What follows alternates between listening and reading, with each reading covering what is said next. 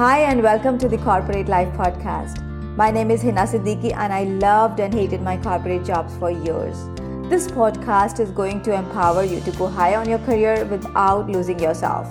I invite you to join me each week as you will hear real cool stories of the real cool corporate people doing real things in the corporate world. And their experiences and advice can change your story too. Hi, this is Hina Siddiqui. You are listening to the Corporate Life Podcast. Since the start of the pandemic, a record number of people have left their jobs, and we know this situation as great resignation. The major factor behind their decision is to change jobs. Employees are also factoring in their well being and their ability to learn, be creative, or innovate in their jobs. Many want the flexibility of choosing when and where they work, and more and more employees want roles that offer reduced commutes, better work life balance, and a workplace more aligned with their values. And I think this makes total sense. An important point to note is that in this great resignation, the quit rate for women has exceeded that for men 4.1% compared to 3.4%. Now, as companies face alarming labor shortages, employers are compelled to figure out ways to lure women back into the workforce. And this is the topic that I'm going to discuss with my very special guest, Vicky Oliver, today. Vicky Oliver is a leading career development expert and the multi best selling author of five books, including 301 Smart Answers to Tough Interview Questions named in the top 10 list of best books for HR interview prep. 301 Smart Answers to Tough Business Etiquette Questions and Bad Bosses, Crazy Coworkers, and Other Office Idiots. A lot of you must be loving this title, I'm sure. She's a sought after speaker and seminar presenter and a popular media source, having made over 901 appearances in broadcast, print, and online outlets. And I'm excited about this topic Let's say hi to Vicky. Hi, Vicky. Welcome to the show. Thank you so much for having me. And let's, I'm so happy that we can dig into this important topic. Yeah, so good to have you and discuss this topic with you today. Vicky, let's touch a little base on this topic first. There are some common reasons, but still women have some specific needs that were not being met and they chose to leave their job. So, what do you think? Why did women quit the workforce in larger numbers than men? I think because women have special considerations. For example, they have to deal more often with childcare needs. They had to help more often with their children's homework. Yeah. And so when everything went remote, you know, it usually devolved on women to be the people to to make sure that their children were learning during the pandemic. Right. And also, I mean, like like everybody, like every worker, women, I think what happened, I think collectively, is that the pandemic gave all of us a chance to step back from our jobs and consider whether we enjoyed working for our bosses. You know, did we feel like their mission aligned with our mission? You know, did we understand the company mission? All of these things happened. It was like a huge collective pause Correct. I think that during that period of time, women especially said, you know what? I really don't like this job. Mm-hmm. And I, am happy here and I'm spending so much time on it. So women quit in greater numbers, but men also quit a lot yes. too. And I, I understand that women tend to take more family responsibility all over the world. Correct.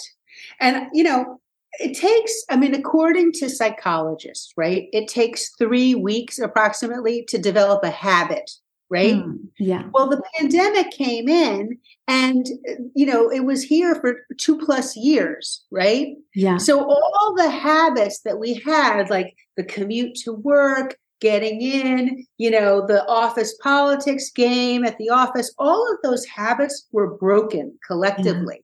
Over the two and a half year period. And I think all of us had a chance to assess like do we like this task that we're doing? Are we being paid enough? You know do our bosses respect us? All of those considerations and you had this huge massive quit you know the great resignation. Yeah, and uh, I think COVID has brought in some great, uh, you know, some great awareness also about our well-being, what we can do, what we really, really want to do differently. You know, so it just that kind of realization came uh, during the COVID period, and I think this is the best thing that COVID could have done with us. It's the silver lining of COVID, yeah. definitely. yes. Yeah. You know, it was a disgusting, horrible pandemic, but there was this silver lining. Yeah. And I think that work, you know, the work life is going to be changed as a result. I mean, going forward too. Absolutely. When it comes to looking for a job, most people get it wrong they would keep on using their one and only resume to apply for any and every open job position in their industry without getting clear on what's right for them. They would avoid correct and targeted networking and stay dependent on job sites. And the truth is that over 70% of jobs are never posted on job boards or job websites. Plus, the wrong and scarcity mindset and lack of self belief, and this is huge but unfortunately, most job seekers don't deal with this, and no wonder that they keep on struggling with their job hunt, and most of them will make a compromise by accepting just any random job because they want money to pay the bills, which is a valid reason. If that's you, come join me on my job search coaching program where I guide you through with the right strategy, your mindset upgrade, which is about 80% in all my programs, and taking inspired and focused, consistent action. You may book a free strategy call with me. Find the link on the episode page. Vicky, what are some of the best ways to uh, lure women back in the workforce, according to you? Well, I mean, the main thing is it has to be attractive to women. And I think one of the ways would be to provide real work time flexibility. Yeah. I mean, in the old days, like pre pandemic, three years ago, right? Mm-hmm. Flexibility was sort of considered a perk of working somewhere, yeah. right? If you yeah. got casual Friday off, like half of Friday off, or if you could take time off to pick up your child, you know, from a school play, you know, this type of thing, it was considered sort of a benefit, like, oh, we're, we're doing you a favor by yeah. giving you this time off. But in fact, right now, I think that, you know, managers have found that really women need more flexibility. It needs to be okay. It needs to be okay to juggle like care for your children yeah. with care for your parents, right? It needs yeah. to be okay to take time off, like to address health issues and maybe important family events too. So they really have to, bosses and managers have to take more of a global view of it that it's good to have workers whose mental health comes 1st mm-hmm. you know hmm. yeah and to get that they need like work time flexibility a certain like work life balance has to be all right. Yeah i remember that when i used to be in my corporate job uh, when we were asking about you know uh, that work from home kind of the routine for uh, for ourselves a specific days it used to be uh, you know it used to look like a favor like the managers were uh, as as if they were doing a favor to us and that was like we were also very hesitant about asking for this this special favor exactly i know i i worked for many male bosses you know i mean sometimes i wasn't allowed to take religious holidays off you know this yeah. type of thing and I always felt like, oh my lord, you know, I hope he's in a good mood and it's okay, mm-hmm. you know, this type of thing. That yeah. that has to go. That whole feeling, it's not a favor for, yeah. for workers. And you know, it's been proven that during the pandemic, productivity actually went up. Yeah. It went up when people were working from home.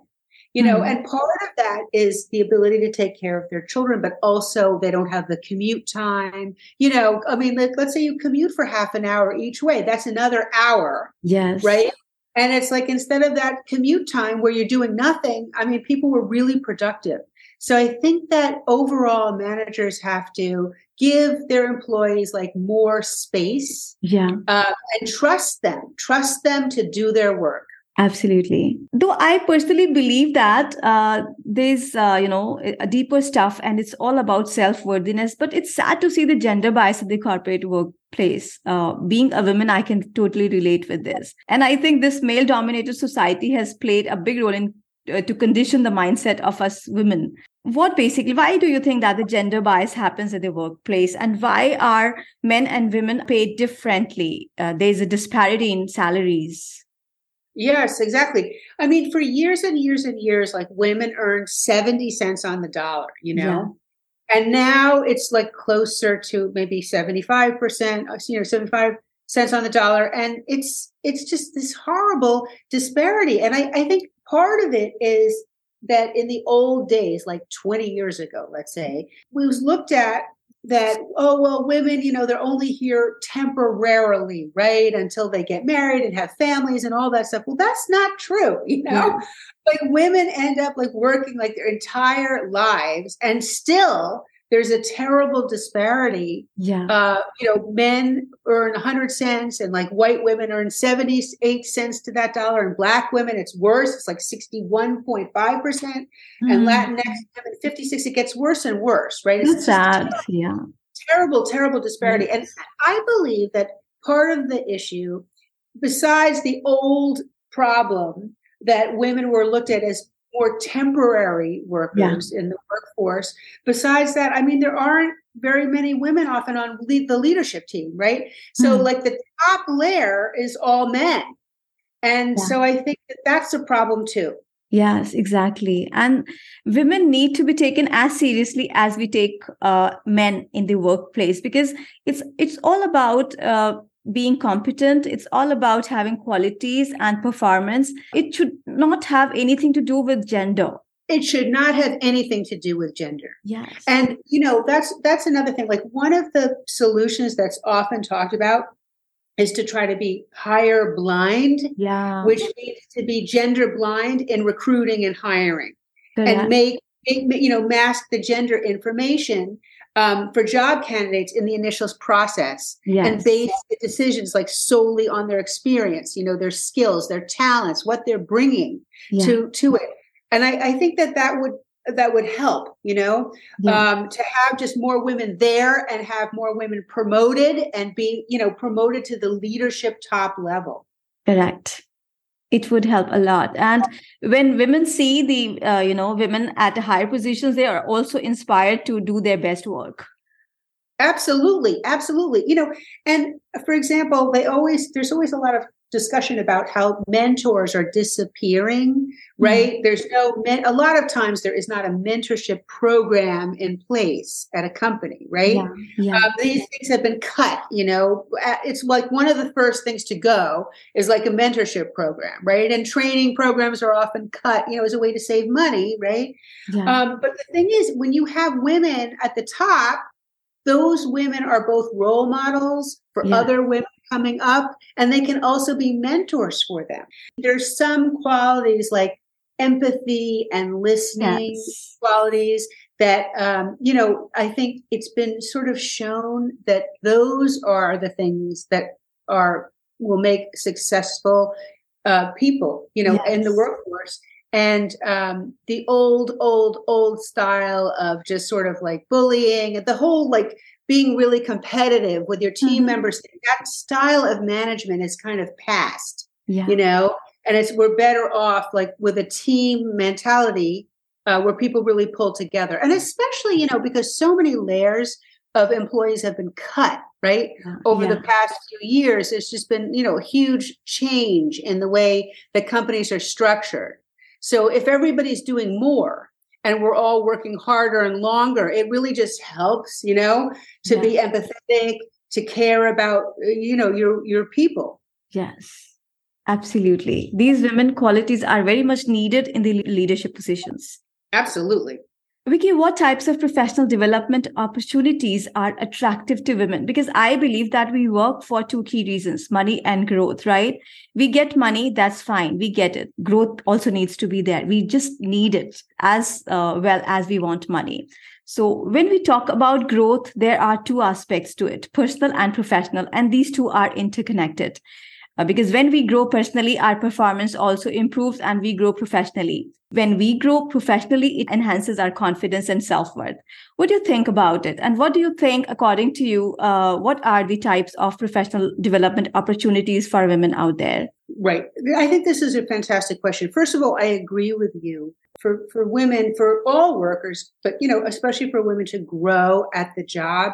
Yeah. The reason being that doing the same exact thing every single day for 40 years, let's say, can get boring, right? You yeah. have to go and, uh, you know, challenge yourself to take on new tasks, learn yes. new skills, right? Otherwise, you just get into a rut. And, you know, you, you, I think people are basically at the office to solve problems. And I think one's problem solving ability dulls if one is always doing the exact same task every single day for 40 years. It just gets yes. boring. No matter how much you initially love the job, you can't do the same thing for 40 years and not be a little bored, right? Absolutely. So instead, you have to, you know, create ways to grow. Now, one way an employee can grow is by taking on like a horizontal job, like a job, the same type of level job, but in a different department. That's like one way somebody can grow right? Another way somebody can grow is growing vertically, like being promoted and managing more people and growing that way and having more of a top level like view of what the task is of the organization, right?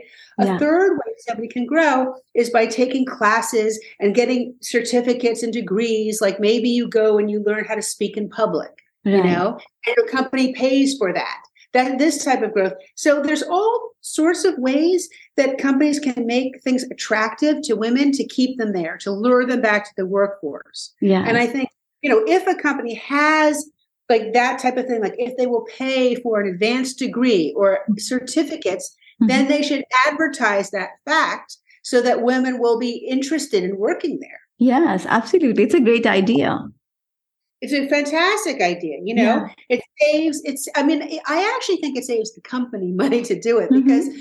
yes they're paying for this advanced degree but then they have a loyal worker right it costs so much money to have all this turnover at companies right it's so much better to invest in the workers and have them grow and have them stay with yeah. you you know correct that's so important Vicky, would you please tell us about your books? Because the titles are extremely, extremely interesting. Um, I would love to hear more about your books.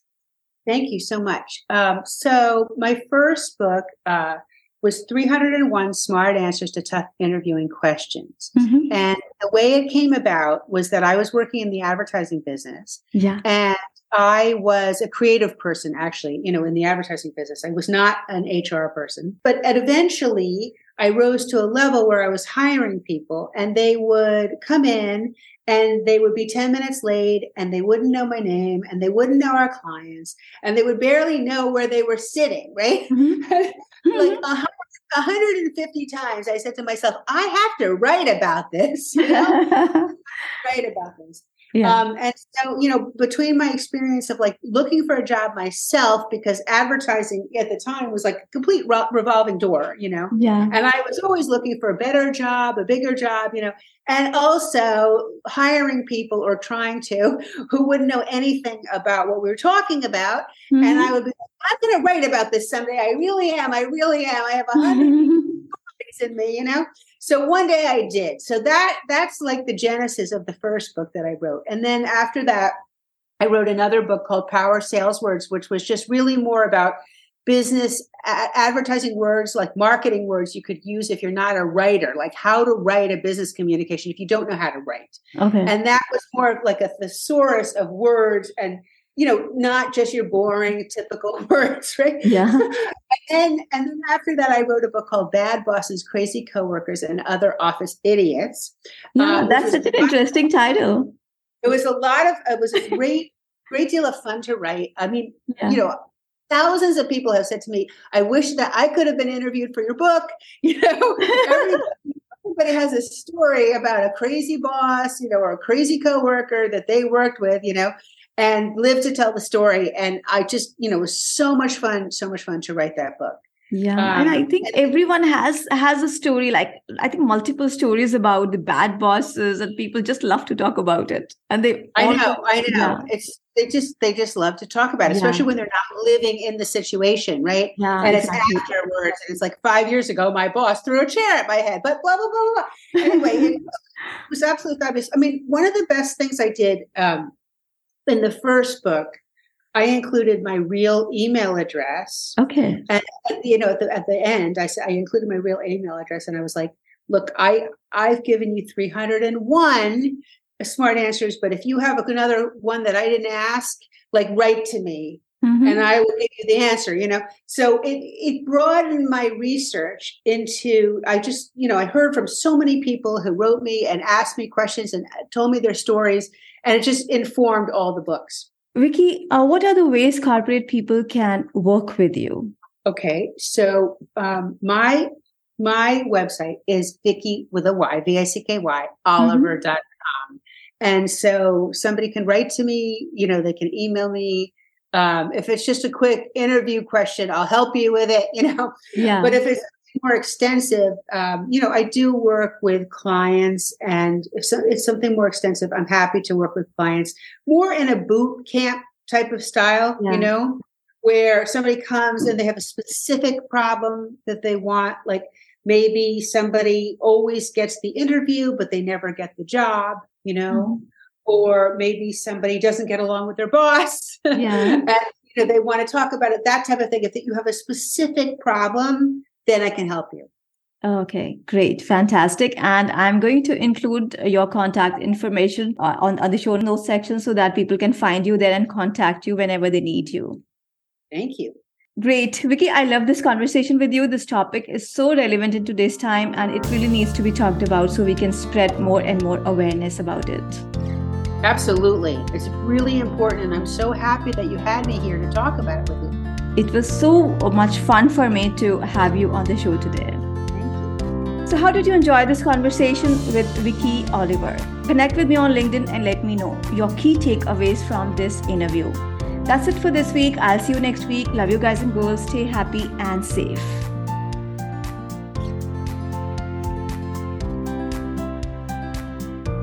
Thank you for tuning in. I invite you to subscribe to this podcast and go to my website, authorhina.com, for life and career changing tools and resources. Be sure to download and read my book, Secrets of the Six Figure Employee with Zero Stress. It's available on Amazon.